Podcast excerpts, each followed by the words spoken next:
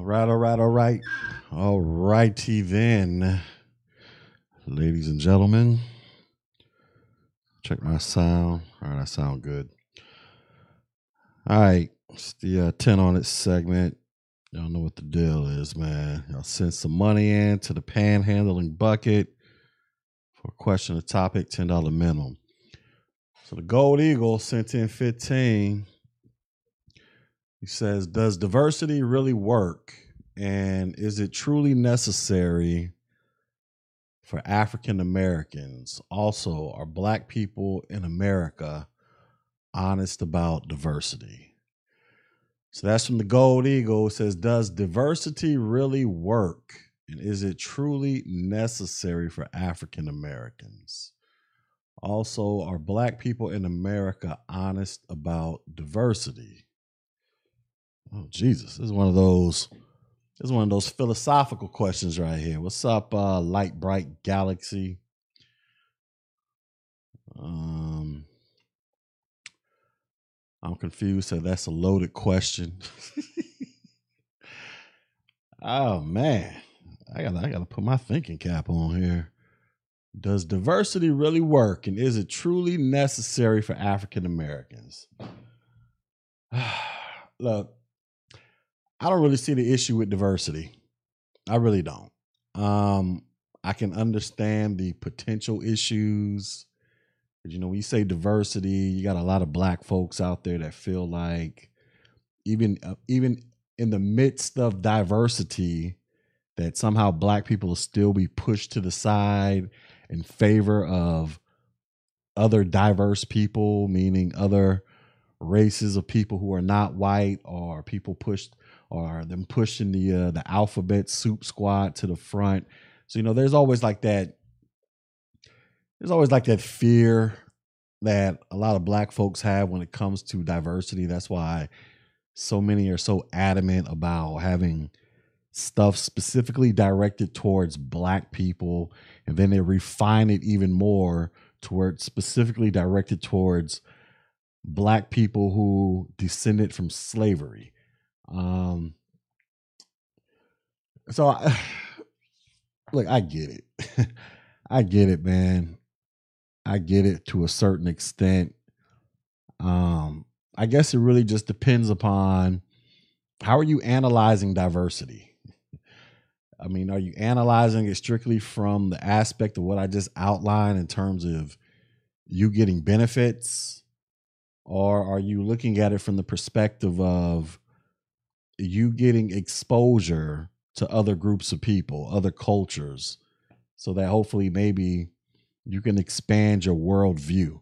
It just, I guess it really depends on what angle this question is being asked from because I really don't know. I'll read the question again. It says, Does diversity really work and is it truly necessary for African Americans? Also, are Black people in America honest about diversity? I mean, that's a really broad statement right there because, like I said, I keep sound like a little broken record here. It just depends on where are you coming from. What, what do you actually mean when you talk about diversity? What do you actually mean? So, you know, when I think of diversity, you know, the first thing that comes to my mind is thinking of uh, being around other groups of people, other cultures, just I'm not saying you got to be best friends with the people. I'm not saying you got to date them and marry them.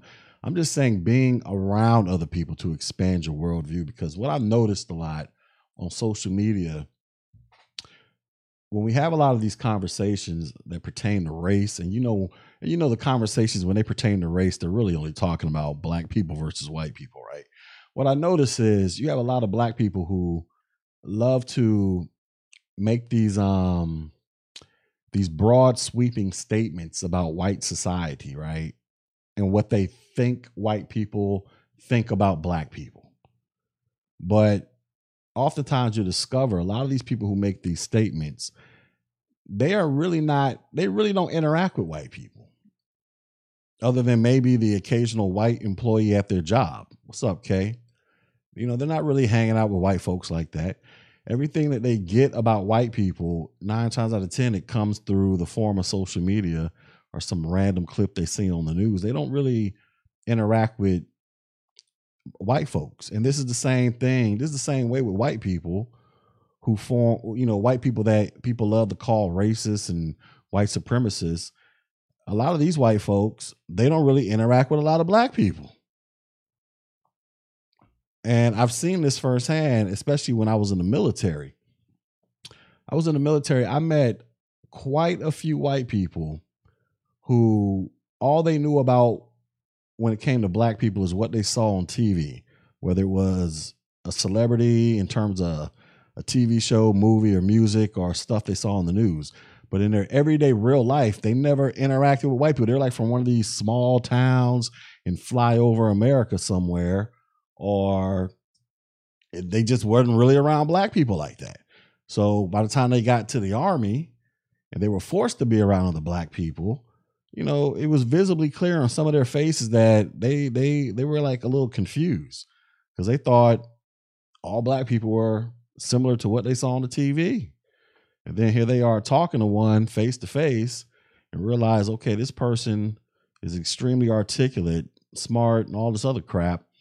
And they're like, holy crap, their their world is just rocked. You know what I'm saying?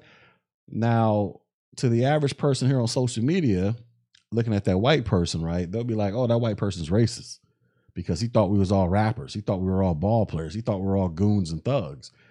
It's not really that they're racist. It's just they don't have the exposure. I'm just saying, from based off of what I saw, a lot of these people just weren't exposed.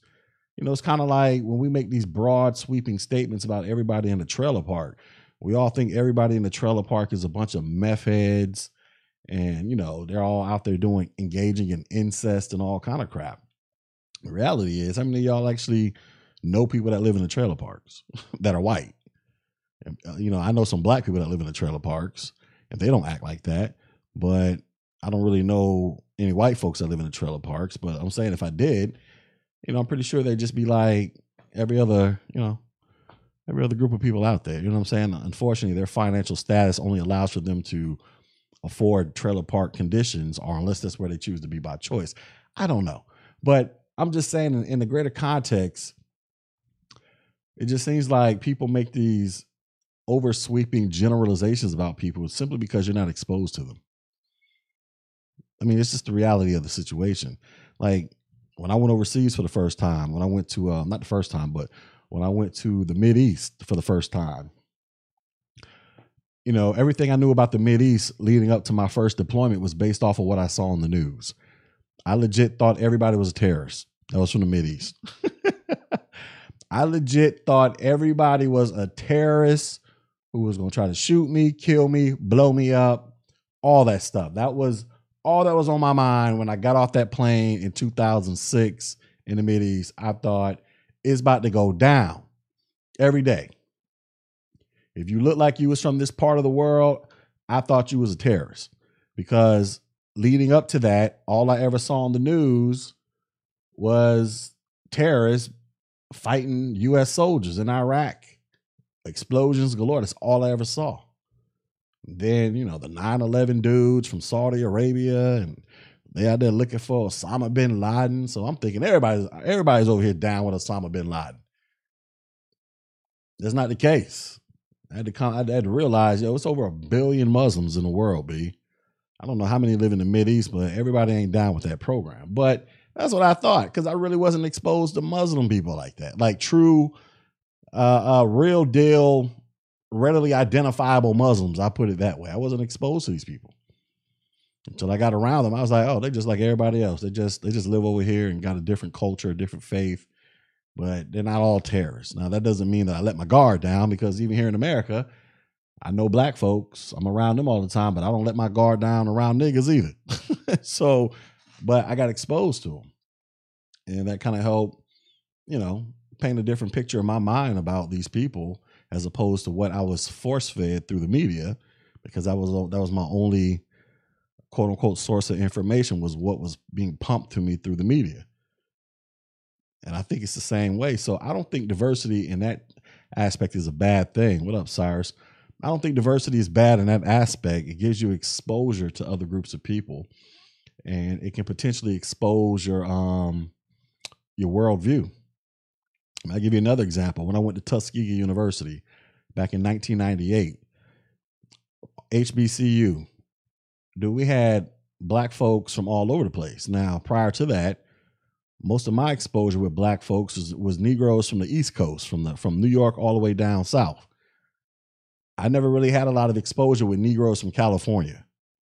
So when they came to Tuskegee, well, they was already out there, but the ones that I when I first met them at Tuskegee and cats from Detroit, they had like a whole totally different vibe. They had their own little slang going on. They had their own little dress code. You know what I'm saying? They they had all these things that I never really was exposed to outside of what I saw in the music.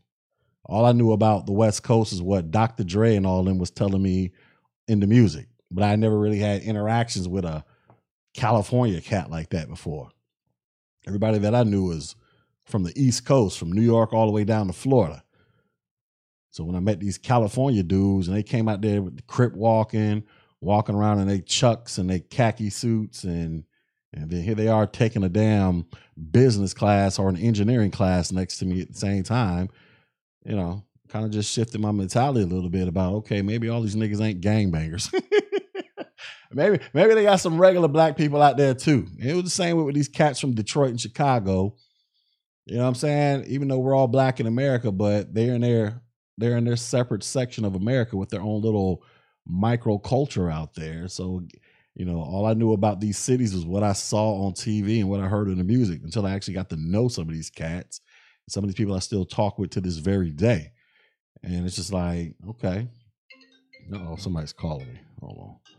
So that's this is kind of how it works, man. I think the exposure piece and being uh, the, the the the diversity piece in terms of being exposed to other groups of people is not a bad thing at all. It's just, are you willing to allow for yourself to be exposed? Because you have some people be like, I'm around people all day, white people, but you know, look, I'm a firm believer that most people, man, don't really. Well, I'm not a. It's, it's not that I'm a firm believer. It's actually a fact that most most people don't really venture out and travel. I think they say the average person will spend his or her entire life within like a 150 mile radius to where they were born and never leave that radius. So everything about your entire world existence in, in the physical sense happens within a 150 mile radius for the average person.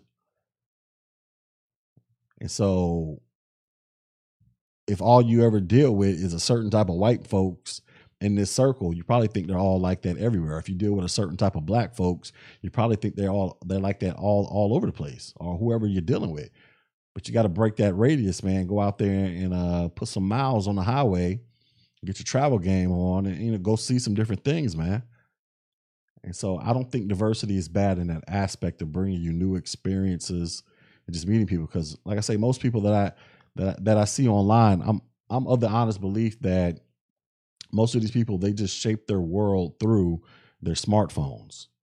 That's it. Everything they think about white folks or whoever just comes strictly through their phones and they never really ever have any true interactions with these people other than you know calling somebody a troll or cussing somebody out or whatever whatever.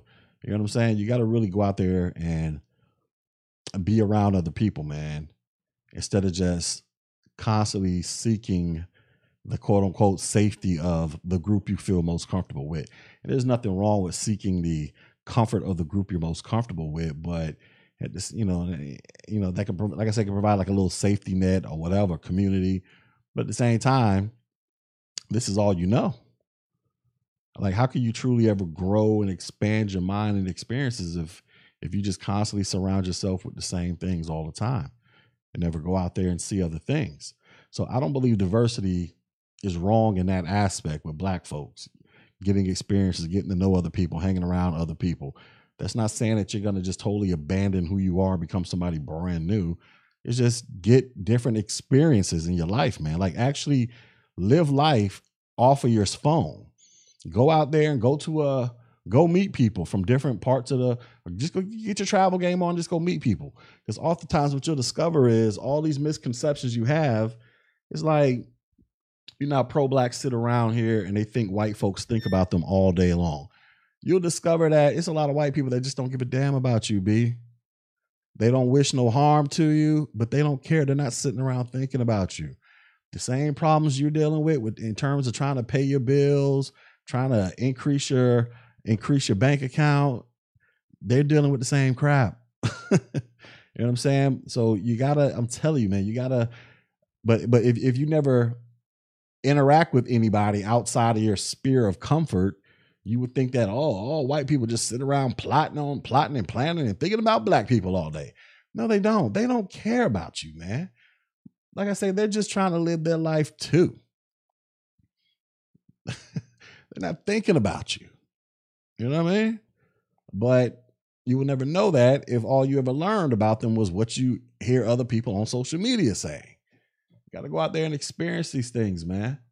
So I don't see nothing wrong with diversity, but unfortunately, diversity is really not a cool concept on social media, especially as it relates to black folks, man. Black folks fall into these little cubby holes of safety on social media. They'll listen to their favorite babbler just tell them all this craziness, and they'll just think, yeah, all white people are evil, racist. That's why they're so quick to call everybody a white supremacist or a suspected white supremacist. It's like, dude, these people really probably don't have any real interactions with white folks outside of the occasional employee that they work with at the job. That's it. I mean, they, I don't know. I, I, th- I just think it's just a sad, sad way to live your life, especially in this country, because, you know, there, there's a lot of great things, a lot of, you know, like, look, I like soul food, even though I don't eat it that much. But I also like Mexican food, like real authentic Mexican food. You know what I'm saying? Not not your Taco Bells, not your chains. Like I like to go when I when I go out there on a hunt for Mexican food. I like to go to the spot where all the damn construction workers go, all the people who cut the grass go. You know, they're gonna go to this real deal. And I just happened to find one spot that is literally about a mile and a half up the street from my house. It's in this store that's owned by like this Arab dude. And in the back of the store, they got these Mexican chicks back there. There's like this mother daughter, grandma daughter combination going on. And this is where all the freaking construction, the Mexican construction workers go. The uh the um the dudes who be cutting grass, they all go to this spot. You know what I'm saying? And so I was like, shoot, let me go up in there. Man, that food is slapping. You go in there, I can't speak a lick of Spanish. They can't speak a lick of English. We both pointing at food to that's how we communicate through sign language by pointing at stuff. I want this, I want that. that's how we communicate. But that food be slapping. But I would never know that if all I thought was, you know, listen, got my cues from social media.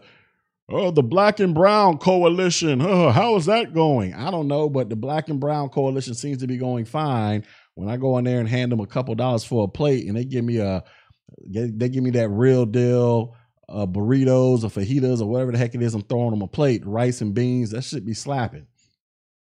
Or if I want to go, I was downtown Orlando. I went to this um, I went to this bar one time, just just on a, just hanging out. I went there. I went there for lunch because I saw they were serving hamburgers. I had a I had a taste for some hamburgers, right? So I go in there. It's like this Irish pub I've never hung out in an Irish pub a day in my life. I went up in there. It was like during lunchtime, so obviously there's not really much going on. Give me a little, give me a little something to drink, and I order me a beer, uh, not a beer, but a, a hamburger and fries combo. I don't know, I don't know who was back there whipping it up, but that was one of the best burgers I've ate in my life. It was just like, good God, this thing is good. You know what I'm saying? Like, how come I've never came here before? And it's like it was like right down the street from where I was working when I worked downtown. But you know, you know, eh, but what I'm saying is, if, if if I was just running around here thinking, "Oh, white people is racist, white supremacists," I probably would have never went into this pub, man.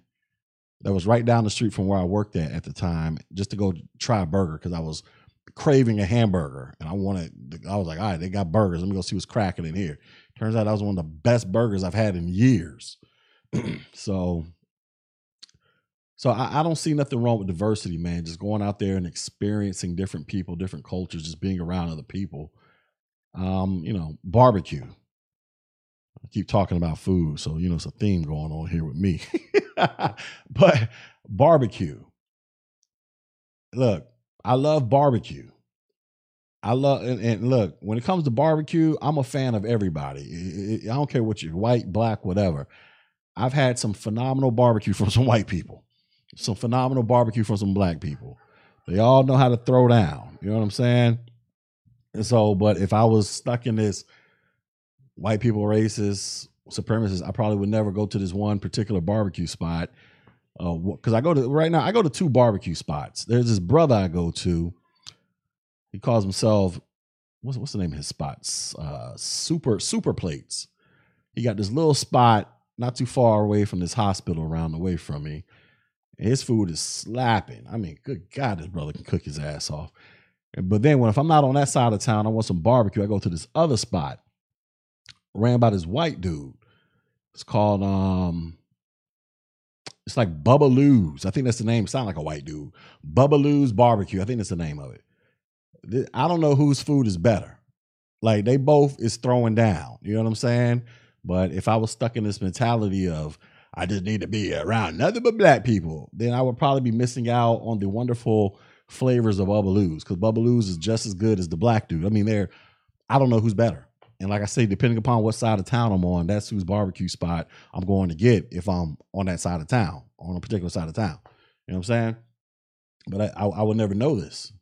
I'll be burning mad gas money just trying to go from one side of town to the other. But then y'all will be like, but you're keeping it black. No, I'm trying to satisfy my hunger, nigga. you know what I'm saying? My, uh, my hunger doesn't care about who's black, white. It just cares about who got some great food that I can toss into this belly of mine.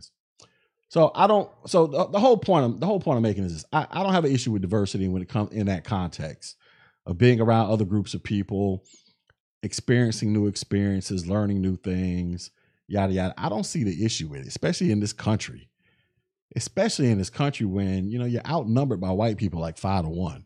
It's like five white people for every one black person in this country. It's like it doesn't even seem realistic to me to try to cocoon yourself from white society outside of the realm of just you know working for white people. It just doesn't even seem realistic to me, man. Man, like I say, that's not me saying you gotta just be hanging out with them and you know doing whatever. It's you know I'm just like I don't know, man. I, I don't know. Maybe I'm different. Maybe this is why I think the way I think because I've just been around so many different people. You know, through my when like I said when I went to college and then when I went into the military, I was surrounded by all. Like I tell you this, I think I may have told this story when I was in Afghanistan. We had this white country boy who had just joined the military. Um, and so he gets sent to my unit, and we go straight to Afghanistan. This is his first first year in the army. He's already downrange, ducking bullets and bombs. Right. So he straight. He, he was um. He, this this guy. He was uh. He actually passed away about three years ago. He was real. Let me see. He was like uh, 18, 19 when I met him. But then I think he passed away at like 23, 24. But whatever. so he was this real country white boy. I think he was from like um uh, what was he from? It was either like somewhere in the Midwest. It was like Iowa, Kansas, Nebraska, like in that area somewhere, I believe. Like just just like one of them old, like I say, flyover country. So he used to be like, he used to come up to me, hey, you know, I'm, I'm a, you know, I'm, I'm gonna send some, I'm gonna get my folks to send some beef jerky over here. Now, I've had beef jerky before, so I was like, all right, cool, send it over. Because you know, when you're down range, we call them care packages. Anybody that sends some food over, we didn't care what the hell was in the box, as long as y'all sent something that was just we, we could smash. Well, his his people sent over like two big ass boxes of like uh, deer jerky.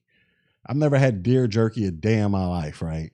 So they sent that over, some beef jerky and some other types of jerky. Man, I fell in love with deer jerky. I couldn't get enough of the stuff. I mean, this stuff was amazing. I never had a piece of a deer. Um, I don't think I've ever eaten deer in my life, to be honest with you. But I think that deer jerky was the first time I've ever, ever eaten deer. And like I say, I got this super country white kid who probably grew up in a town where it really wasn't a lot of black people. So and then he's in the army. He's he's like one of my soldiers. You know, I'm, I'm his boss and all that. And so it was a little, you know we got this. I'm from you know the, I'm from the South. He's from the Midwest. He country white boy, loves country music. It's all a country. You know everything about him just stereotypical Midwest country raised in a farm type of white kid, right? We got to know each other. Real cool dude, turns out, had a lot in common, uh, you know, in, in other areas. But um, like I say, that deer jerky like really cemented this bond between us. Cause I never had that stuff before. And I was like, yo, son, this is like amazing. Like, what are y'all doing out here? Then his his peoples, man, they were just every couple months they would send us a care package of jerky over. So what happened to him? He actually died, man, in his sleep. So he got out the army. Um, he ended up getting out the military after about probably like a year or so after we had came back. I think he only did like two or three years in the army, and then he, you know, working a job. I, dude, I don't know. Apparently, he had some some underlying issue or something, and he went to sleep and never woke up. He was like twenty. He had to have been like twenty two years old, something like that. So I, I don't know. I don't know how he died. You know what I'm saying? But it was it was a tra- it was it was a, it was it was a tragic tragedy. Because like I say, he you know we was in Afghanistan ducking bullets and bombs, and he goes back home, and like at the age of 22, goes to sleep one night, never wakes up. So I don't know what the hell happened. You know what I'm saying? But he was my dude. You know what I mean? Because even after the army, used to hit me up all the time.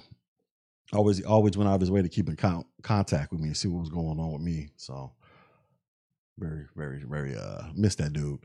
Miss that damn deer jerky too. But so, you know, diversity, you know, I don't see nothing wrong with that in that aspect. Now, we want to talk about diversity from the standpoint of trying to attain benefits, you know, that's when we get into the whole what what, what the black community gonna get. You know, we're gonna get to all that stuff. You know, okay, then I can kind of see the potential issues because I know somebody mentioned affirmative action in the in the comments earlier. And you know, there's the uh the belief that white women benefit off of it more. And I got to be honest with you, I've been hearing that. I've been hearing that for the longest. I have no. I don't think I've ever met anybody that's actually given me any documented facts that that's actually true. I'm not saying that it's not true. I've just never seen anybody present any evidence saying uh, proving that it's true, other than people just repeating it over and over again. I mean, just just to keep it real. Every time we have the the affirmative action topic, somebody always comes up and says white women benefit more off of affirmative action than anybody else. Any of you guys in the chat, have y'all ever seen any documentation of that being true? And look, I'm not saying that it's not true. I'm just saying, has anybody ever seen any documentation of it other than just repeating what somebody else has said? I've never seen any evidence of this whatsoever. So I don't know if it's true or not. So, you know, I don't know. Oh, you have seen studies. So what have the studies said? What what, what do they say? Is that is it true? I'm not I'm not here to argue one way or another. I'm just saying I've never actually seen a study on this. but in regards to all that diversity, trying to get benefits and stuff, um, I, I guess I can kind of understand the frustrations a little bit, but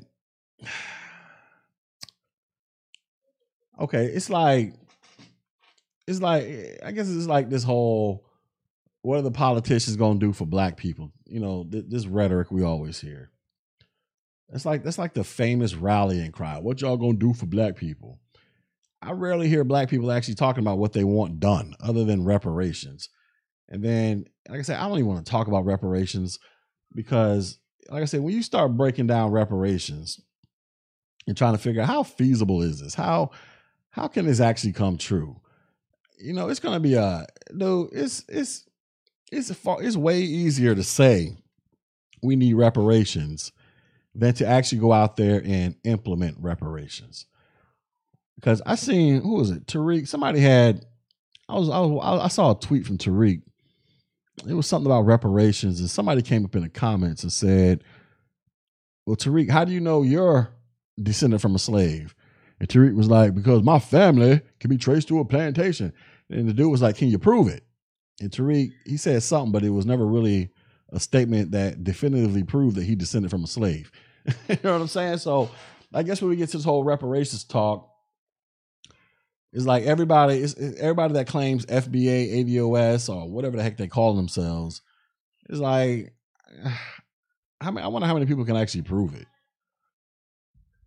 that are that are repping it. You know what I'm saying? So I don't know. I don't know. But anyways, I, I just kind of got sidetracked because I hear my son making a bunch of noise in the next room.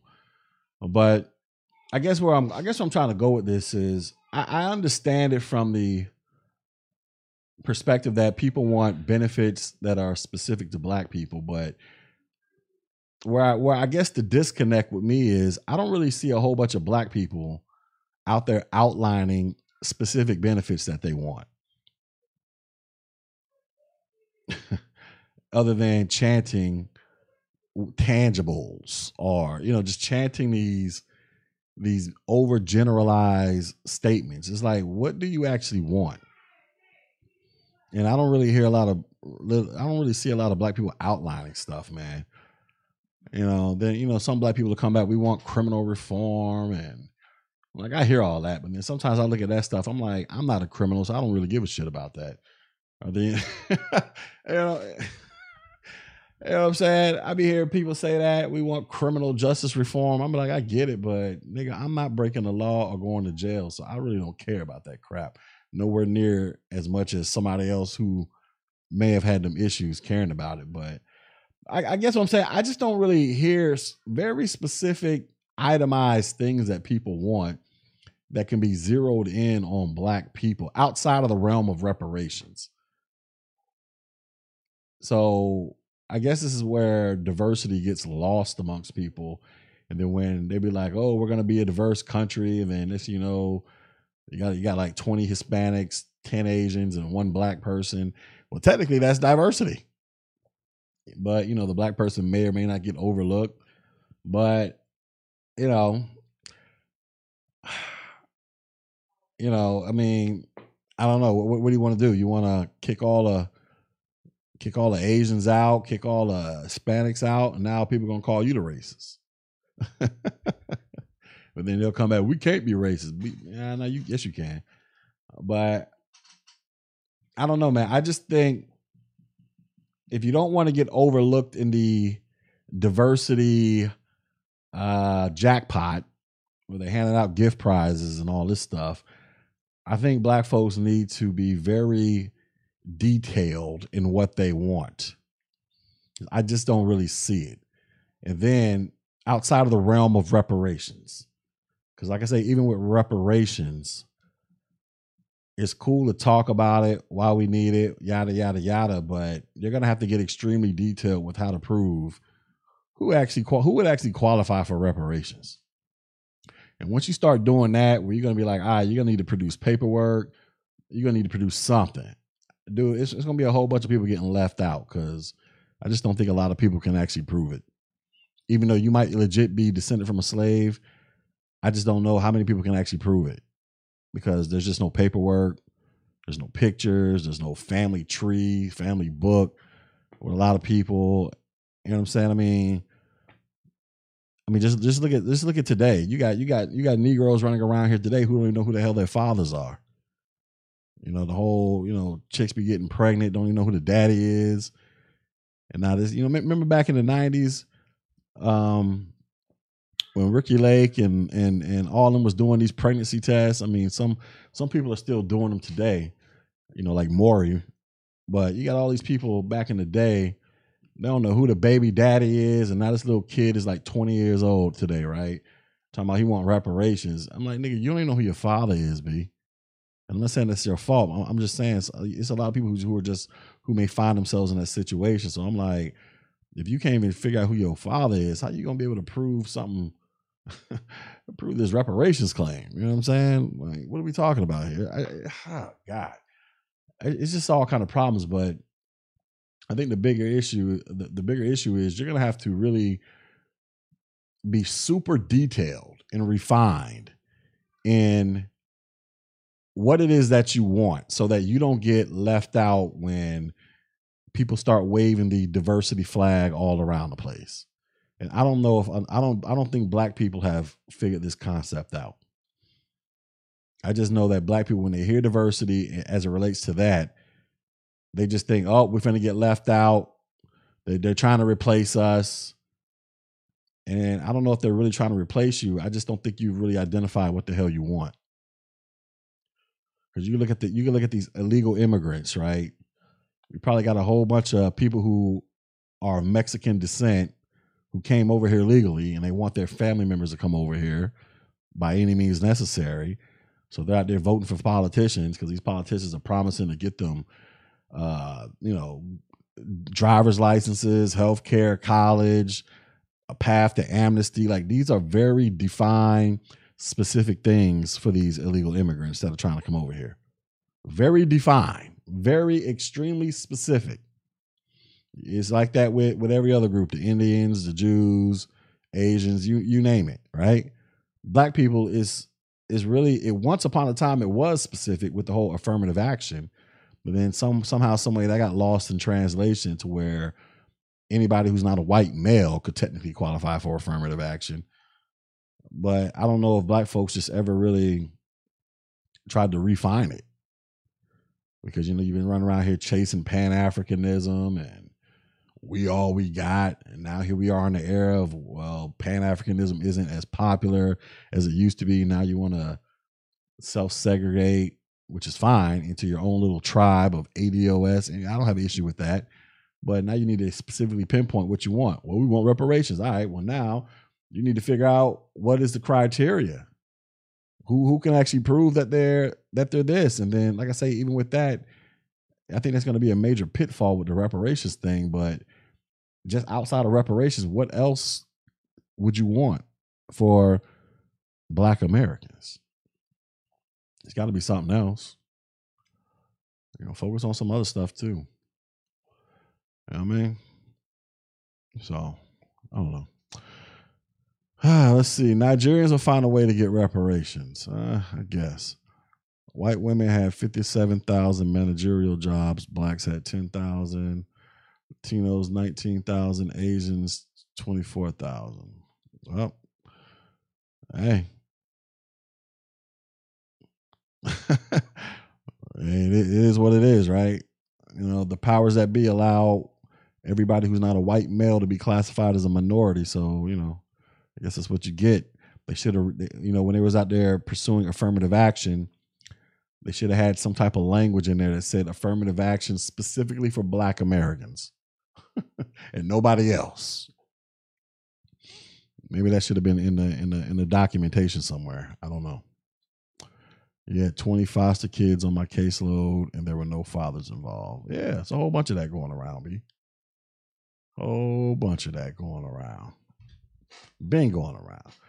So, anyways, I guess get back to the, the original question here. I, I just think it depends on how how are you trying to, from what angle are you approaching diversity from? Like, how are you trying to examine it? Because if you're just examining it from, I just want to be around nothing but black people. I want to live in my black bubble and just be around my black people. You can do that. That's cool. Nobody's saying that you can't. Like I said, the beautiful thing about America, you can pretty much live how you want to live for the most part. So as long as you know you're not breaking any laws or you know messing up any other, anybody else's existence, you can pretty much do what you want to do. Nobody's going to stop you from just being around other black people. I just personally think that it's a very uh, limited way to live. You know, it's a very closed minded way to live, especially in a country like this. What's up, Gold Eagle? Now, if you want to talk about diversity from the standpoint of attaining benefits specific to a race, well, you're going to have to get super detailed about what you want. I mean, that's it. Like every other group. You got I mean, you got to get super detailed. And like I said, we'll keep saying it. Yes, I get it. Reparations, reparations. All right. Well, the problem with reparations is, all right, can you prove that you actually descended from a slave? I think it's other it's other issues that come with that because even with the whole reparations thing, right? I've I've talked about this in the past. What if you got white people that can prove they descended from a slave? Will they not be entitled to reparations as well?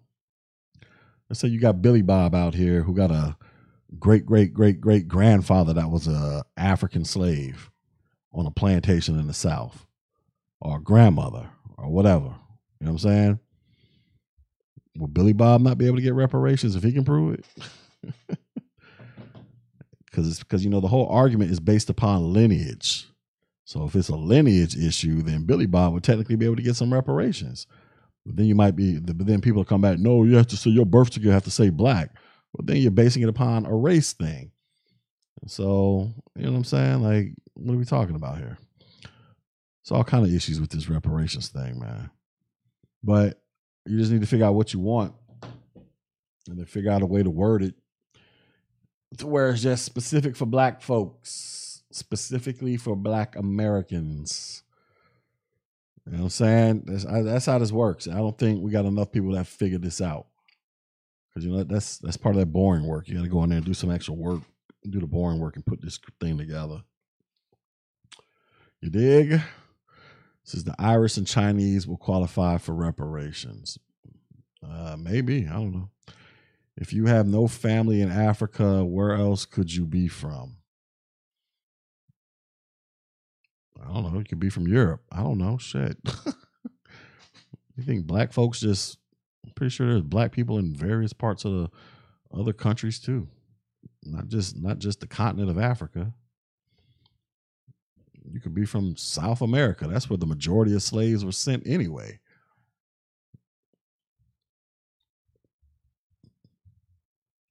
Just look up the Murdoch the crew. I don't even know what the Murdoch Murdoch is. What is that?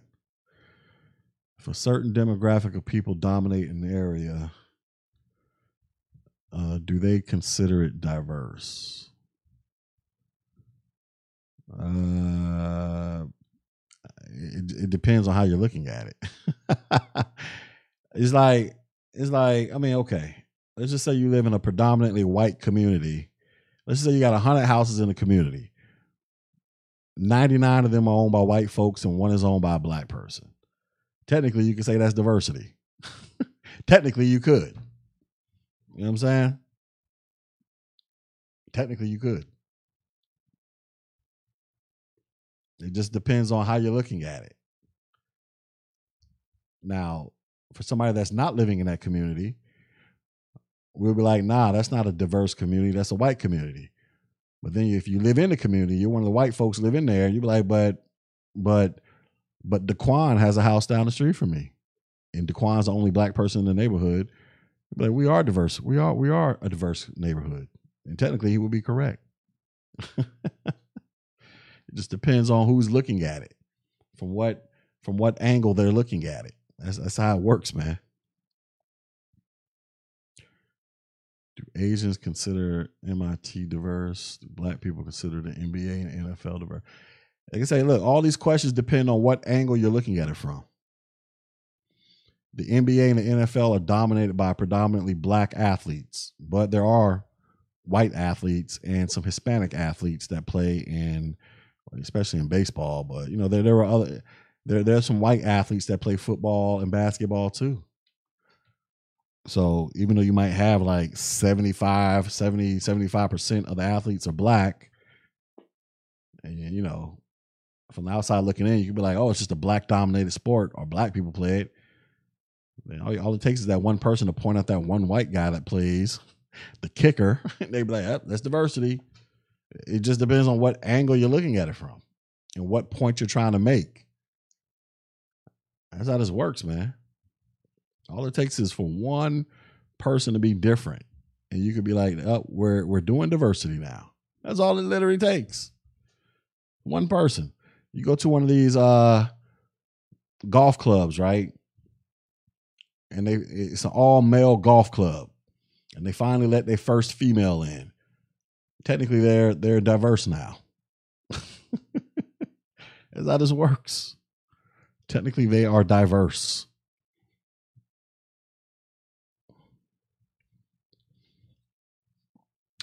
So should we use affirmative action for white and Hispanic guys to get in the NFL? Who's we? If if they want to use Hispanic, if if uh, Hispanics and whites want to use affirmative action to get into the NFL, I guess I guess technically they could. You know, the same way that Asians are trying to use affirmative action to get into Harvard, because the way it's written, it doesn't specifically say affirmative action is specifically for black Americans. It just says it basically says anybody who's not a white male. And so, you know, if it's written in such a language that expresses that affirmative action is pretty much for anybody who is not a white male, well, guess what? That's everybody on the planet that's not a white male. So technically, they could use affirmative action, which is what Asians are trying to use to uh, get get into Harvard.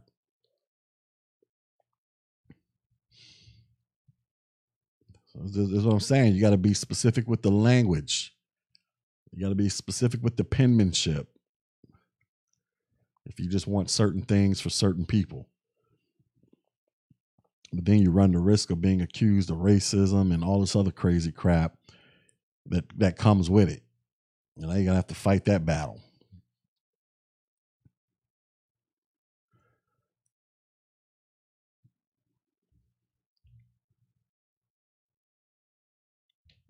Yeah, every industry has a certain race that's more prevalent. Tech industry is 51% Asian. Yeah. Yeah, I mean, that's true. It's you know, certain cultures gravitate towards certain things. Black culture, we seem to put more emphasis on being sports players or entertainers.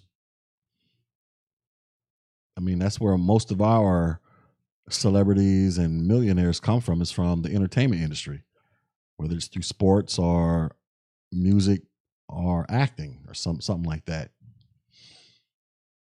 Asian culture, they appear to put more emphasis on tech or STEM. And that's why they are dominating in the numbers over there.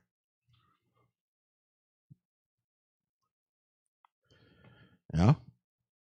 So if you want to dominate in the numbers in tech, well, black folks are going to have to de- develop a deeper appreciation for tech, which means you're going to have to develop a deeper appreciation for math and the English language and computer programming and you know doing all that stuff that you know joining a computer club you know becoming becoming a nerd you know what Tariq and them like to call a nigga nerd you have to become a nigga nerd which I think is crazy that you know Tariq they'll, they'll say it like it's a compliment. Like nigga, that ain't no compliment.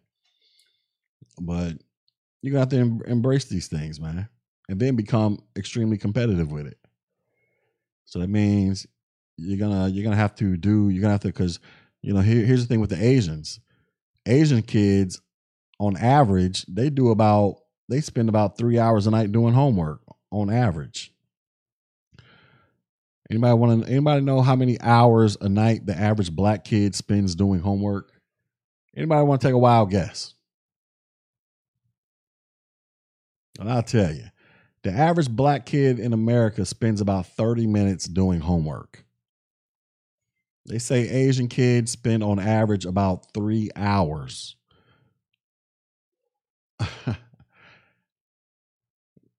30 minutes versus three hours. Who do you think is going to come out superior or dominating a certain field? More than likely, the person who put in three hours.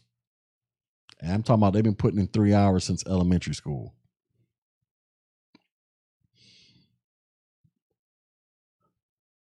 You're gonna have to change this, this culture, man. But good luck on trying to convince people to change the culture good luck on that. Everybody will say they want to do it, but it's another thing to actually get people to do it. I'm telling you, you change this culture, man, of of making kids do homework, putting emphasis on homework, and parents sitting down, helping their kids read and write, and use, utilizing all these resources through the internet to help your kids excel where your school may be lacking. Man, black folks can can really go out there and rewrite this entire narrative, man. But that's not what's popular. What's popular is uh twerking nonstop. I got a family member. I just I just learned this the other day. I got this particular family member. She's like 25. I remember I remember this girl was like 18, about to graduate high school. I was like, yo. I'm like, look, you just around here smoking weed. I'm like, I'm about to tell you what your future gonna look like you're gonna be pregnant before you're 30 and have a baby daddy. Now, luckily, she ain't got pregnant yet, to my knowledge. But I told this chick, I'm like, why don't you just join the Air Force, right? You're not doing nothing with your life. Join the Air Force for a couple years, get all them benefits, and before you know it, you're first, you, you'll be out the Air Force, and then come back to doing whatever it is you want to do. That was like eight years ago. She could have she could have been in the Air Force for like eight years or did four or five years, got out, and been doing other things with her life. What's she doing? Eight years later, she working at some little rinky dink restaurant serving chicken somewhere. Anyways, I just recently learned that she came down to Florida, Orlando. Well, the Orlando area. She was in a place called Kissimmee. Kissimmee is like 30, 35 minutes from where I'm at. I didn't even know she was down here. Right? I just learned she was down here like yesterday when she got back to where to, uh, to South Carolina. She was like, "Yeah, we was at Kissimmee. Sorry we didn't holler at you." I was like, I was like, "Damn, you came all the way down here and didn't even say what's up." He was like, "Yeah, I came down there with my boyfriend and we got us an Airbnb and we just we just smoked out for three days." I'm like, "Wait a second, you drove all the way down to Florida to get an Airbnb and just smoke weed for three days in an Airbnb? You could have did that shit up in South Carolina." you could have did, you know what I'm saying? But this is what she's doing. She's like 25 years old, right? Sweet, sweet, sweet girl. Like I say, luckily she ain't got pregnant. You know, but we still got five more years before we make it out these till we make it to the 30s for her. But I'm just like, this is this is what she this is the type of stuff you know her and countless other young people around her age are into. They're just into this this foolishness. And then, like I say, they'll wake up, be 30, pushing 40 years old, and then they'll be the main ones on social media crying about white people all day long. When they're literally just wasting their time and energy doing a bunch of pointless crap that isn't going to bring any value to them in the long run. Other than her being potentially turning into a baby mama, or she's just going to be, you know, still working these bottom of the barrel jobs when she could have she could have went off into the Air Force like I told her to. Went in, did like two, three, four years, and got out. Been out by now. Then she would have had access to her GI Bill to go to college. She would have access to you know loans to help her get a home. You know, assuming she you know she was on a straight and narrow, she would have access to trying to get her a really good job. You know, doing some government stuff. You know, stuff that could have just opened up a lot of doors for her to where she wouldn't be sitting around here talking about how she just get high all day long and she's still working this little minimum wage job. Man, I'm like, yo, you could have been moved up. All you had to do was just go to Air Force, easiest branch. Like nobody telling you to make a career out of it. But at the time, she she couldn't afford college. She wasn't doing nothing else with her life. So I was like, just join the Air Force, man.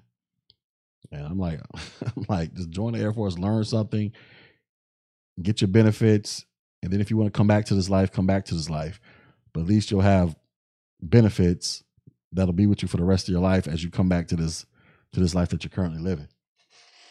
But the point is, you know, I don't know. Can't you know, whatever.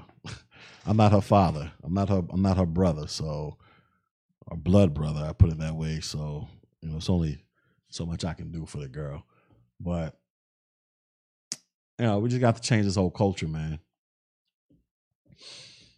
And right now, it's not it's not popular to change the culture. Because everybody talk about it, but nobody really wants to do it.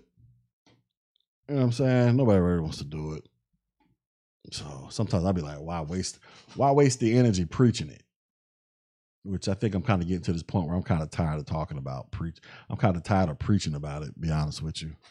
I'm just I'm, I'm I think I'm, I'm just slowly getting to this point of just letting the chips fall where they may as long as I'm doing what I got to do to keep me and mine's intact and moving forward, you know, everybody else, y'all just on your own.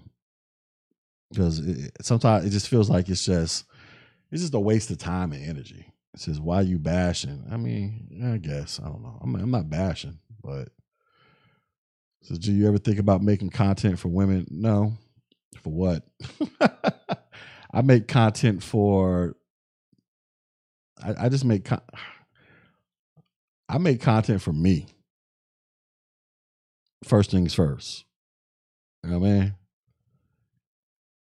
And my content really is not relegated towards one sex, one gender. Is whoever whoever feels like they can learn something from me and implement it in their life, cool beans. If not, cool beans. So I have no desire to make content for women, specifically for women. I'm not trying to be a relationship coach. I'm not trying to help you. Listen, I listen, you got Kevin Samuels, Obsidian, all of them. That's what they do. I don't have time to be trying to solve grown people's relationship problems. I really don't got time to be doing it. I have no interest in doing that. Like I said, the stuff I talk about is just stuff that it just to me, to me, it seems like common sense stuff if you really want to change your outlook and perspective. Because this is stuff I had to learn. It wasn't like I was born with this knowledge. Oh, I need to do this. I had, to do. I was going down some windy, twisty roads once upon a time to where I could have been all over the goddamn place. But fortunately, I always had, always had, uh, you know, somebody to uh, kind of check me and put me back in my place when I started veering too far to the left or to the right. And I recognize a lot of y'all never had that. And unfortunately, you know, I ain't got that kind of time, energy, or resource to be y'all's father. So I just, you know, use my microphone and just talk about, you know, stuff that I think is actually useful that can actually help you. I mean, look, I'm not saying that relationship topics are female driven topics are not, I guess, important, but to me, they have a they have a they have a shelf life because you know at the end of the day at the end of the day, um, you know, no, no relationship is permanent. Like even me and my wife, I mean, we can mess around and get a divorce tomorrow at this bitch. You know what I'm saying? She take half my crap and all that crap, right? But guess what? I still got I got something that she can never take from me. And what is that? I got certain skills that I can still go back out there and get another job or start a business and go out there and get it popping. That'll carry me to the grave. That I keep learning about, refining, and trying to make stay competitive and relevant. You know what I'm saying? I don't know how useful me giving grown grown black folks relationship advice is going to be when we're all going to get old and wrinkly one day. We're all going to become, you know, that's what we're going to be. You live you live long enough to be 50, 60 years old. I don't know how well game is going to be for you at 60 at 50, 60 years old. When you should be really focusing on your overall quality of life at that age and how you plan on spending the remainder of your years here on earth. Do you want to be living poor and broke and struggling and living in the back of your kid's house? Or do you want to, you know what I'm saying, be chilling, going on cruises and hanging out with other people your age, doing what the fuck they do? You know, yeah, I mean, the, you guys get what I'm saying here? I just I just think I just think certain things like women's talk, like like okay, you some uh, black introvert women, women's talking about women. And look, I'm not saying that there aren't channels that can't help women out. First thing, I'm not a woman. I think the most qualified person to give advice to a woman is another woman who got her stuff together. That's first things first. But I just I just think advice in the in the community is really centered on how to get ass. How to get the uh the man who got the most money how to get the the baddest chick. And I'm like, that stuff has a shelf life. That stuff is not evergreen because as you start getting older, I mean, it's cool to talk about it and explore that crap when you're in your 20s because we all did it. When I was in my early 20s, I was my main focus was trying to get the baddest chicks everywhere I went. As I got as when I hit 30, my main focus became how can I get more money in my bank account because I got a wife and kids to take care of. And then I started looking at my life. What am I? How do I want to be living at 40? Do I want to be on the internet or wherever at 40 years old talking about trying to teach a young nigga how to get game, how to get all the bad chicks? Or do I want to teach this young nigga how can you be living better than me and doing better than me by the time you're my age? After you're done running through all these chicks and you kind of get exhausted because you're going to get exhausted. You're going to get old. That's the way it works. You know what I mean? So I just don't, and I'm not saying that you look because K Coach said he chased girls from 18 to 20. Yeah, I started chasing chicks when I was like 14, 15 years old. And I'm not saying that. Look, that's that's not me saying that you shouldn't. You know, if you're single and you're still out there, you, you know, go out there and meet you some women. Do what you do.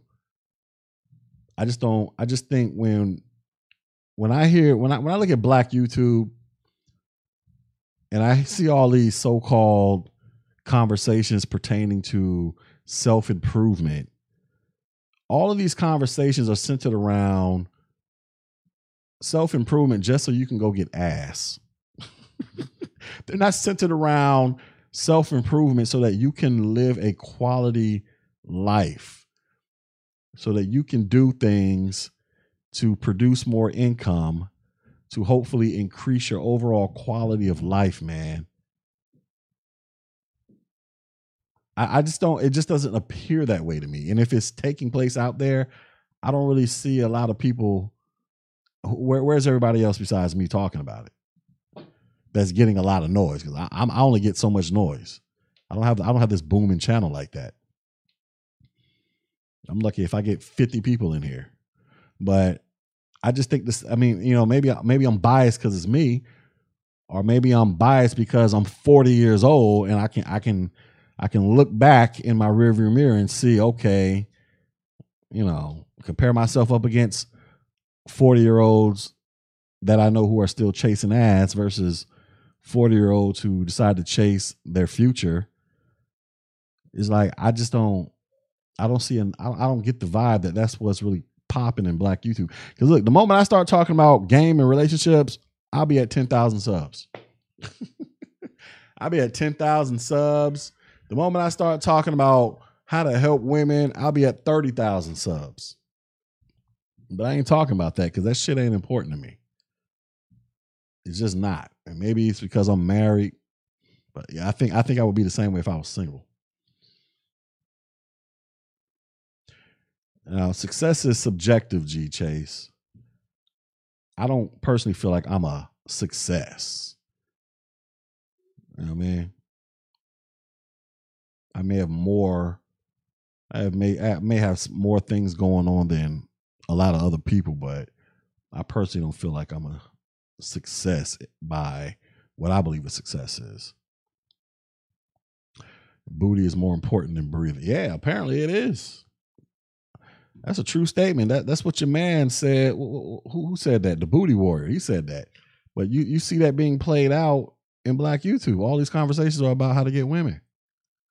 And look, I'm not saying that you can't talk about how to get women, because guess what?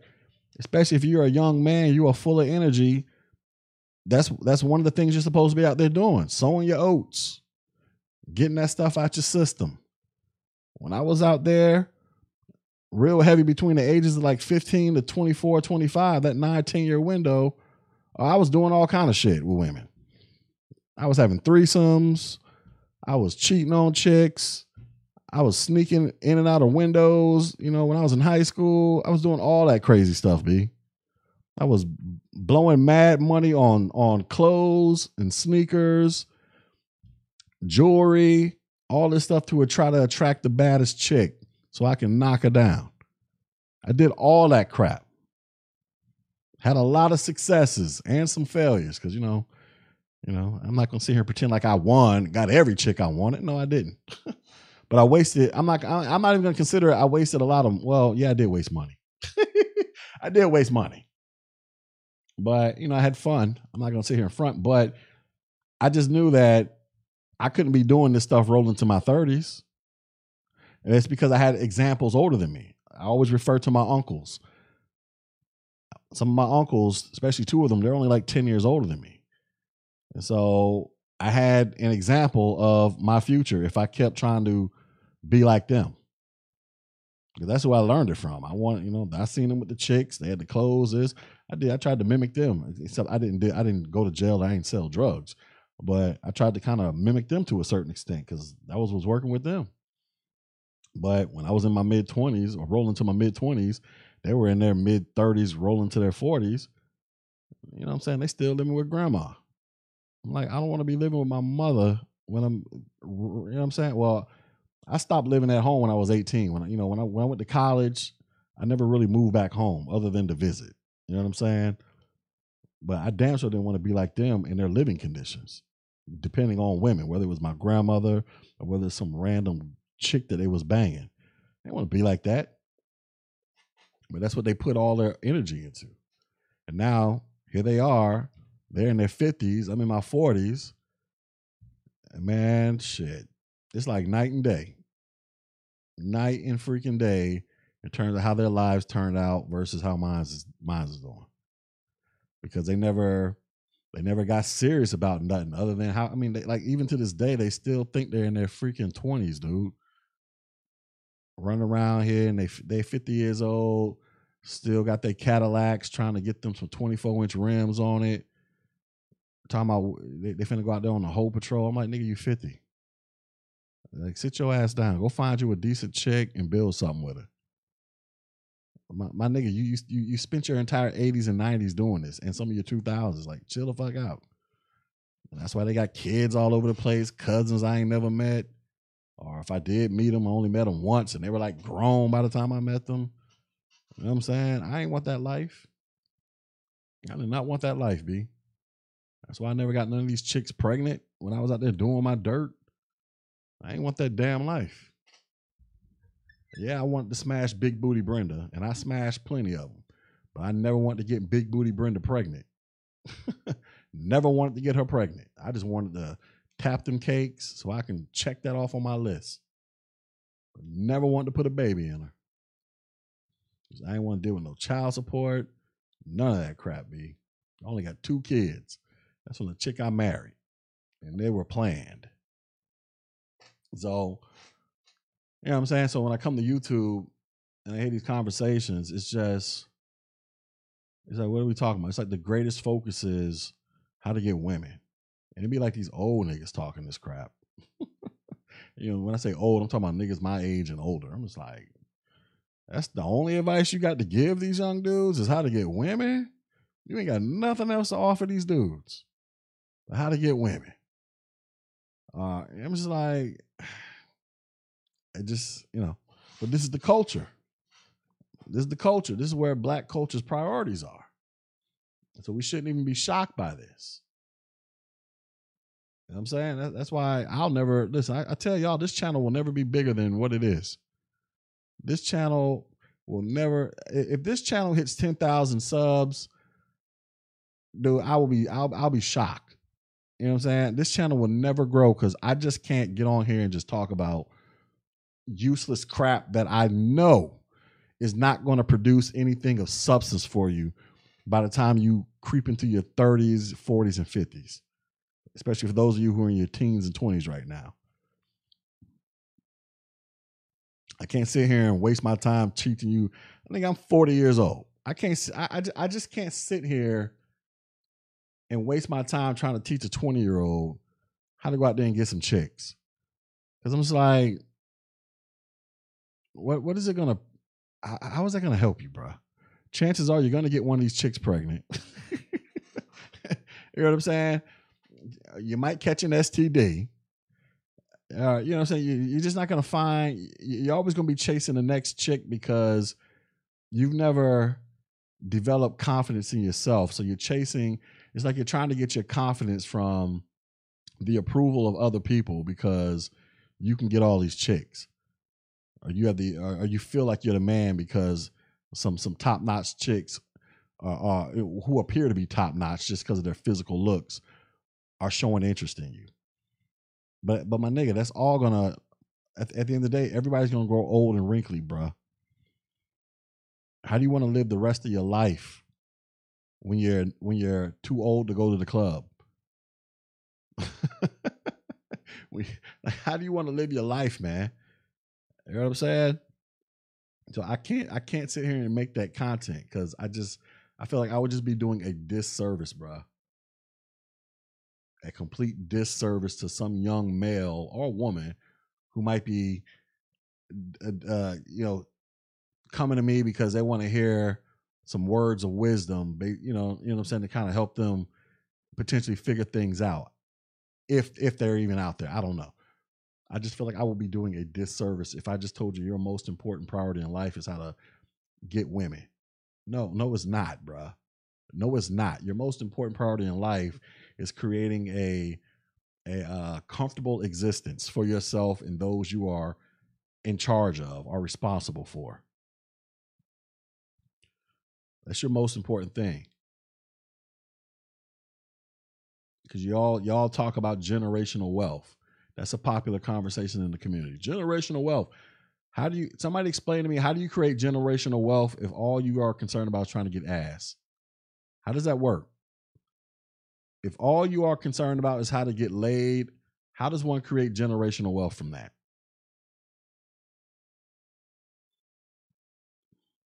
I don't I don't think it's possible. I don't know of any example of it being possible from a black person or anybody. So I mean that's that's that's that's part of the reason why uh black introvert I think those topics they're entertaining for the time being, but they have a shelf life in my opinion. They're not they're not designed to they're not designed to add real value to your life when you become a, a quote unquote for real for real grown person. And what I mean for real for real, I'm talking about somebody that's 30 30 years and above.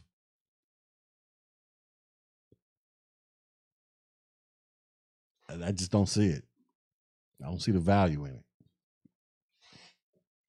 outside of me creating the content just to make money that that's the easy part. Kevin Samuels, Obsidian, Angry Man. That's the easy part. Let's talk about relationships. Oh, let's make money. But that 20 year old who's trying to figure his or her life out, what the hell is that doing for them?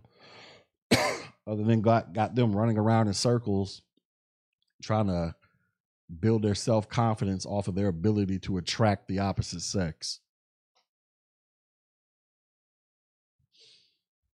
This is exactly my advice to a 20 something year old. If you're working a lackluster job with no skills, I suggest you join the military. Air Force would be my first choice. If not, they go learn that skill. Yeah, there's nothing wrong with the military. Nobody says you got to do a 20 year career in it, even though I wanted to do one, but I ended up getting out after 13 because of medical issues. But there's nothing wrong with it. I had a ball when I was in the military. had a lot of fun. Learned a lot, a lot of stuff that I learned that helps me now in my my regular everyday life. Access to benefits galore that help to improve my comfort in life or quality of living in life. I ain't ashamed of that shit at all. So that's when people come around here talking about the white man's military. I'd be like, shit, Simon, the white man's military did good for me. I ain't know any other I ain't know any other organization or black owned organization that was offering these type of benefits that I'm currently taking advantage of. Me and my wife take advantage of. Yeah, I went to college. I went to college first, then I went to the military. I was supposed to go straight out of high school, but I won a scholarship to go to college, so I went to college first. But initially, I was going straight out of high school.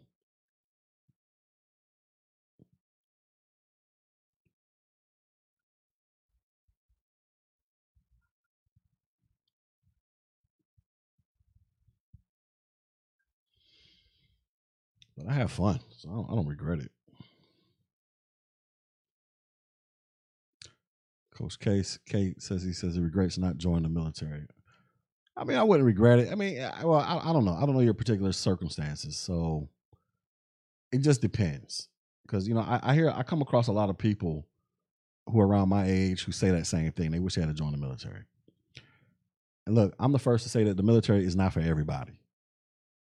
It just isn't. And then the way the military is going these days, everybody's not going to be able to get into the military because long gone, especially with the army, and the Air Force. Long gone are the days of everybody's welcome to join the military.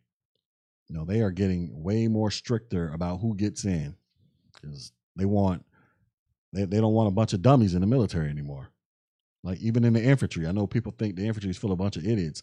No, the hell they're not. I met a lot of infantry dudes with college degrees. Some of them were. I met. I met this one infantry guy.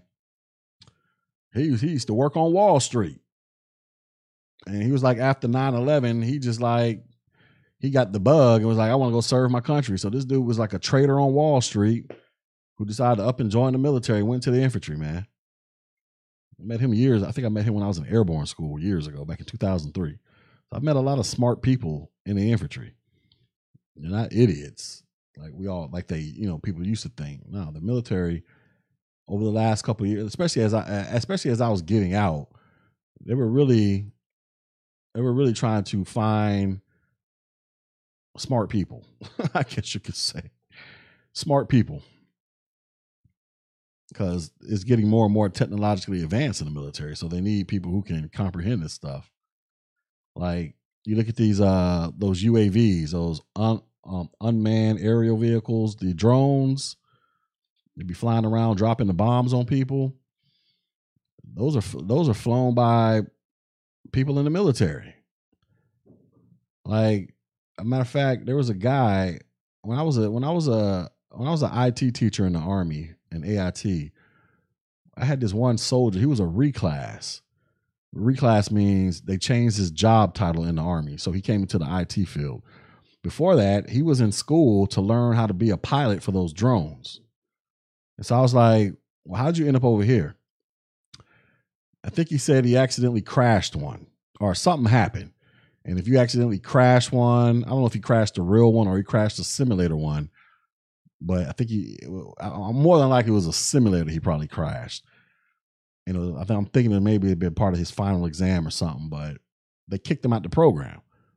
And then they, and then he was like, well, you know, you can still go do IT. But what I'm saying is, you know, he was a black dude too. So he had a he had a pilot's license and everything. He was like 19 years old. He got a pilot's license, so he can go fly planes for real. And he got all this through the army by the time he was like 19 years old. You know what I'm saying? And now, you know, he, he went to the IT field in the army. And I don't know if he's still in or not. This was, you know, like five, six years ago, but dude got skills all over the place. Probably don't even realize it or didn't realize it at the time. But I would imagine he probably realizes it now. So, you know, so it just depends on the situation.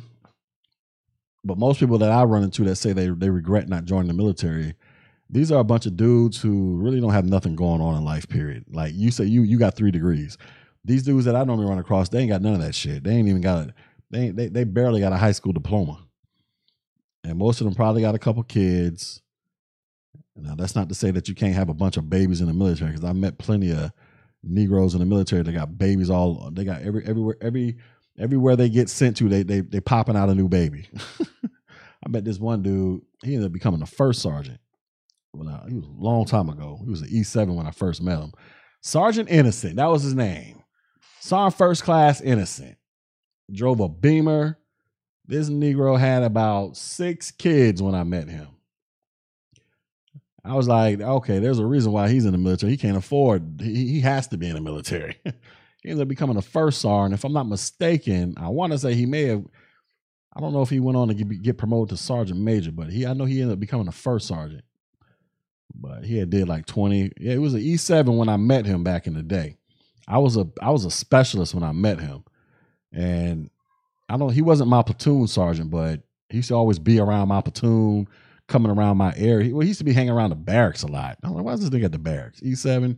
Turns out he was he was in there banging some chicks that stayed in the barracks. But he, but I got to know him. Matter of fact, he was one of the people that taught me how to play dominoes, right? This nigga had like six kids, B. Six kids. On innocent. Had that pretty boy smile and everything. Chicks love this nigga. That Negro was a chick magnet for real. But he ended up making first sergeant. So I'm pretty sure he's retired by now. But that nigga had a lot of kids. Wasn't nothing innocent about him. That nigga had a lot of kids. he wasn't no pookie. he just had a lot of kids. I mean, he wasn't out there committing crimes. He was in the, he was in the army. He retired from the military. He just had a lot of kids.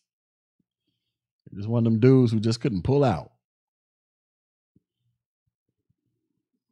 That was his thing. I got a I got a homeboy. He uh I got a homeboy, right? Me and this dude met when we was E5s. We met back in like 2005, right? His name is Ben. So me and him both Masons, right? Ben, he originally from uh, Louisiana. This little short, dark skinned dude. He used to drive this Tahoe sitting on 24 inch rims, right? And everywhere he would go, I was there, or wherever I went, we do. We was like two peas in the pod, right? Oh, I gotta yell at my kids. Hold on. So everywhere we go, me and this dude, I put it like this, right? This is I'm me and Ben started kicking it right around the time me and my wife started dating each other. So Ben, he had this notorious reputation for banging all these chicks, right? But the problem with his reputation was his reputation bled on over to me, to where his activities had everybody thinking I was doing the same shit he was doing. Like even to the point where my girl used to think that every time they'd hear because I mean he was like well known all over the base. He was more popular than me, but everybody knew he and I rolled together, so they assumed that I was into the same craziness he was into, which you know some of it some some of the time I was, but when me and my girl started kind of getting serious, like you know dating for real for real, and I was I was on I was trying to pull back and be on some chill shit, and he's still out there wilding. And so he out there doing all kind of shit. And then people are like, they be like, ooh, Ben out there doing that. You know, you know G out there doing it too. Then my girl looking at me. I remember one day, um, my girl, she had to go away for some military training. So she left her car with me. And her car was nicer than my other car at the time. So I was like, I was like, let me let me let me drive her whip. We finna go, we we finna go hit, hit the club tonight. So we hit the club. Ben this nigga accidentally, this nigga, I think this nigga accidentally left some condoms in, in her car, right? I don't, I, I don't even know what happened. Like nobody slept in the car or nothing, but there, there was some. Anyways, my girl come back from the training like a couple weeks later. She finds the condoms in the car. Nigga, she's snapping on me. You cheating on me? Blah blah blah. I'm like, what the fuck? I'm looking at the condoms like these ain't my shit. So then I had to hit Ben up. But you know, Ben, he was he was loyal as shit to me, man. He was like, so I hit Ben. I'm like, no, no, no, that wasn't what's happening. What happened was I picked up this dude, this dude, and he had left some condoms in the car. And then, like I said, he, he had his stuff in the back, and I think they fell out of his bag. So then I called Ben. I was like, Ben, I was like, hey, bro, you left some condoms in my car? Because my girl is snapping on me. This nigga was like, yep, tell your girl that was mine. Yep, I did it. Yep, yep, yep. I mean, this nigga was like mad loyal to me, B. And um, yeah, that's my dog. But Ben, he had this. I'm talking about his reputation preceded him even overseas, my nigga.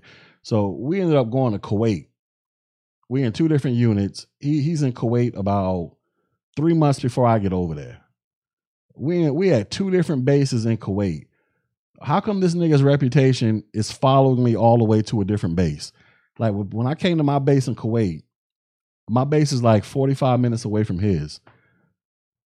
I got people on my base talking about they saw my last name. They was like, "Oh, you the dude that be rolling with Ben." I'm like, I ain't even seen him since I've been here. It was like, "Oh yeah, we know about you." I'm like, "How you know about me?" I just got here yesterday.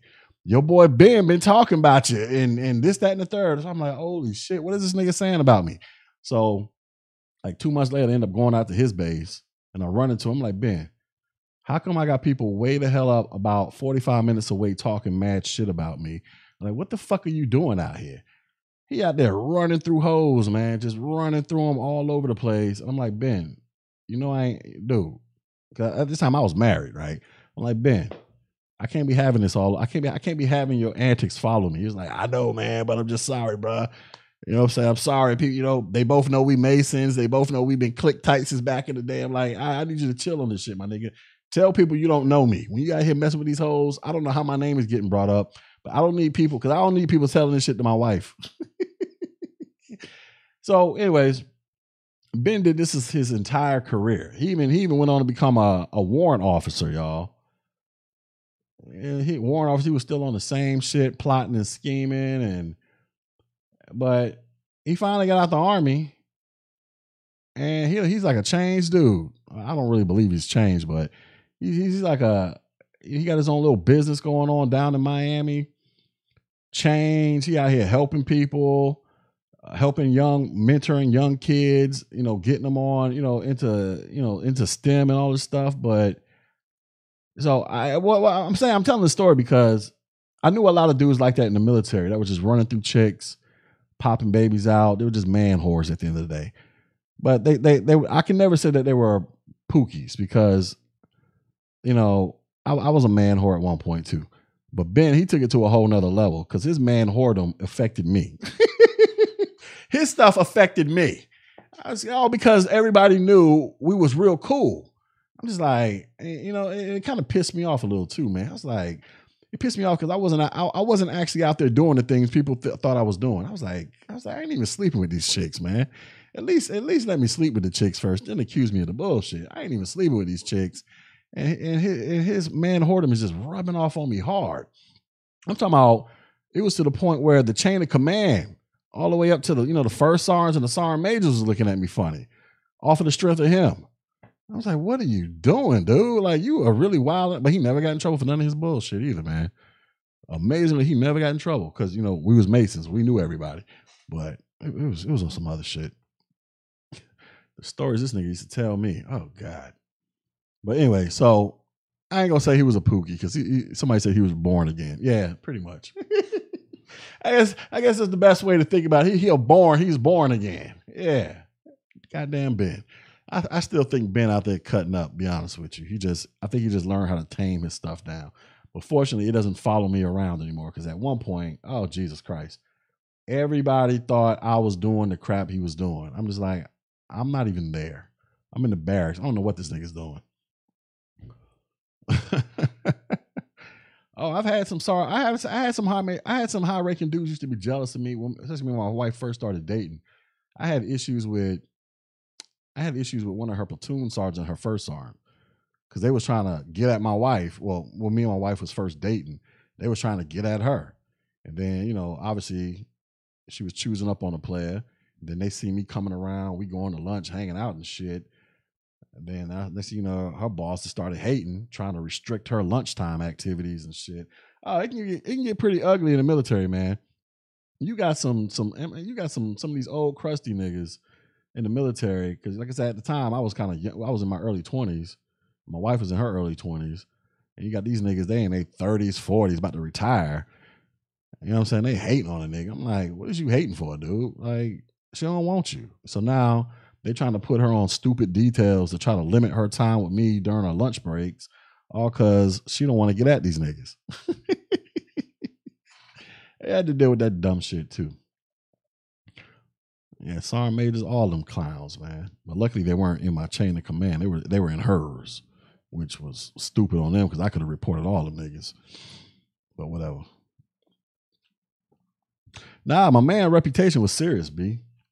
It was serious. I mean, he was he, he was on some other shit at one point. Like I'm trying. I want to tell some of the stories, but I, I got to keep it PG because he's because what it was. He would go out here and smash a lot of smash a lot of these chicks, and he would come back and tell me all the de- and I had he, he'd come back and tell me all the details. I had another homeboy that was like this. I had another homeboy that used to actually send pictures, bro. I got a homeboy right when I was in AIT. His wife was my drill sergeant, right? I didn't meet him till after I got after airborne school and I went to my first duty station, and then I met him because we became Masons at the same time, and he he, he was he was uh he was like an E six at the time, and then when I met his wife, I was like, holy shit, I know your wife. Your wife was my drill sergeant when I was in AIT, so we all became friends and shit, whatever, whatever. His wife, his wife was fine as fuck back then too, but whatever. So this nigga had another reputation. His reputation, he he he went on to become a first sergeant as well. but his reputation before that he, he, he was another man whore around posts, just cheating on his wife all the time, right? And he wouldn't just cheat, right? This nigga would be sending pictures, you know, before videos. He, he you know, we had the little flip phones back then. This nigga used to be sending pictures of the chicks as they sucking them off. He in the barracks, he in their barracks room, they just topping them off. All these chicks know they know he married. They all know he filming the shit. And he was just wilding out. He had graduated to making tapes with these chicks. Cause I remember I remember years later, him and his wife was going through it. He hit me up on Facebook. I was like, how do how I was like, how you and the wife doing? He was like, man, she she she she threat she threatening to leave me. I'm like, what happened? He was like, man, remember all them pictures I used to send you? I was like, yeah. Man, I graduated to making tapes, bro. And she found the tapes. I was like, oh God. this nigga was wild, B. But I think him and the wife still together though. But my man's was off the chain. So I knew a lot of these niggas, man. We was some we was some man whore. Oh God, we was getting it in back in them days. Yeah, my man's was wild, but he ended up becoming a first sergeant. He retired as a first sergeant. He he he was reborn again too. hey, a lot of us were reborn, man. A lot of us was reborn. You know what I'm saying? I was reborn. I say, like I say, before I met the wife, oh God, I was I was out there just wilding, dude, wilding out.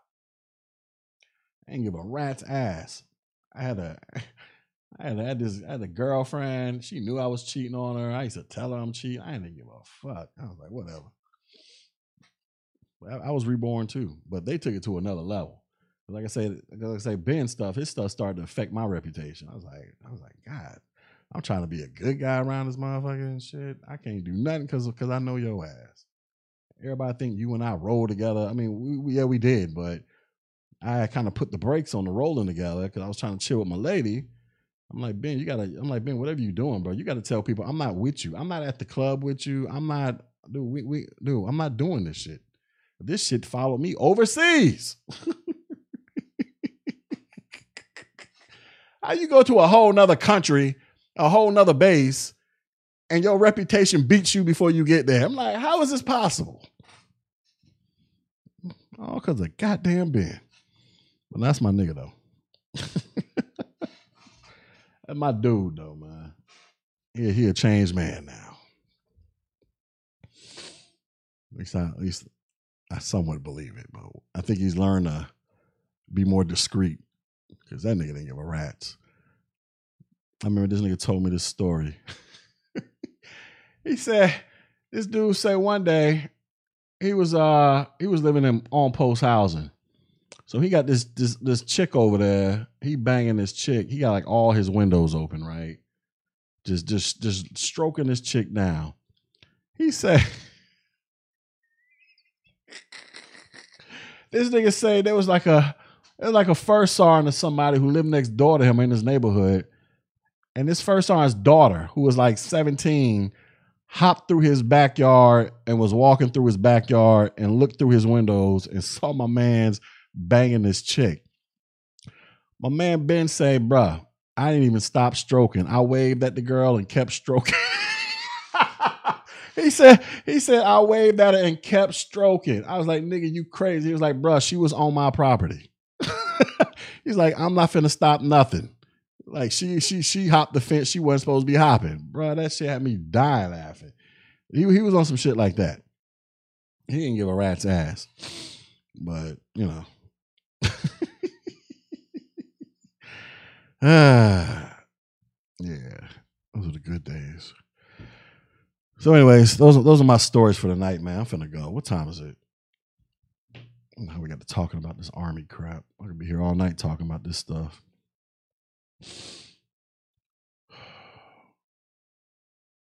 What is this? Anyways, I'm about to roll. So uh diversity, man. Get back to the diversity topic. Uh I think it's a good thing. I think it's a good thing. Just depends on, you know, how you wanna how you plan to approach it. Anyways, if y'all want to show some love, there's the cash app. I'm about to bounce. I gotta go yell at some kids. So y'all be easy. Peace.